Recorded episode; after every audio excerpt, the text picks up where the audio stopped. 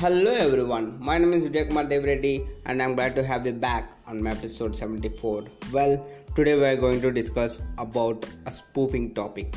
Yeah, you heard the right thing, the spoofing that we normally do in our real life life such as uh, uh, for example i do spoof in the real life uh, like uh, in the place of another person i pick up the calls or sometimes i would like to do his works in place of uh, his uh, uh, so that he can go outside and do something else right? So that's what the spoofing is all about in the real life. That we actually do or we not really do. That's the kind of thing.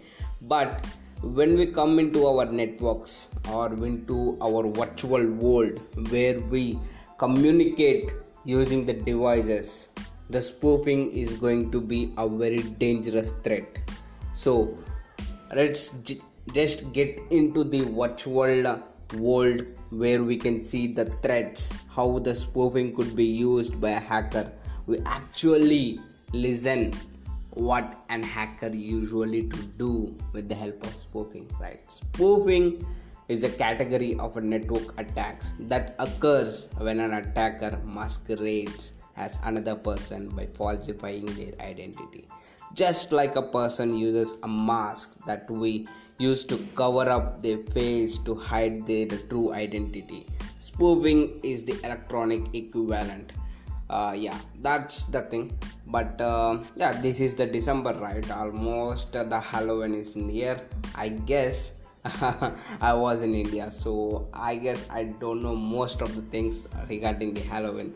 In the halloween day we normally uh, make a mask with the different type of things and we wear it and we are going to do a trick or treat right? So for the chocolates cadbury's or something else that you would like to do normally. So the same way this is a spoofing was called as so we have briefly discussed spoofing a few times already in these episodes in the continuation of episodes that i was discussing. From the last december i guess when i started the year was 2020 so it's almost a year ago. So whoever are are uh, missing a few episodes uh, in the continuation you can go back and listen to those episodes and gain some information that you need okay? So uh, yeah. So such as in the case of the dns amplification attack when attempting to distribute a denial of service we actually do it by spoofing the ip address of the victim server.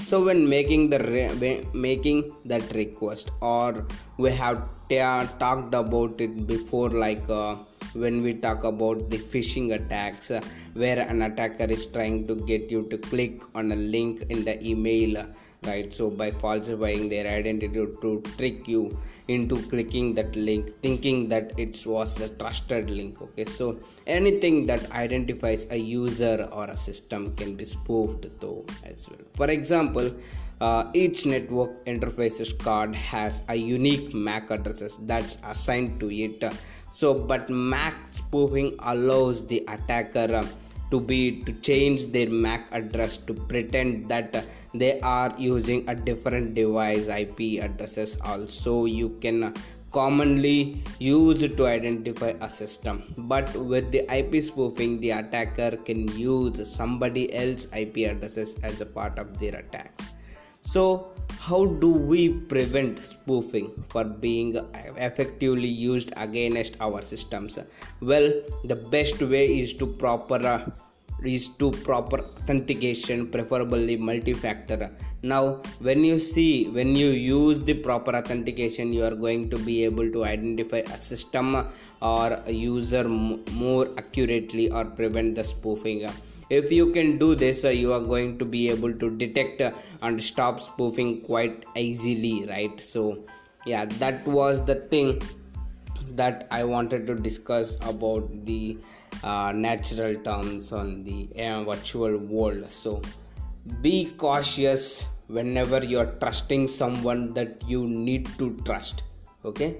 So yeah this statement could be an irregular statement which was not understandable but it could be whenever you are trusting someone in the virtual world be some cautious or take some preventions right?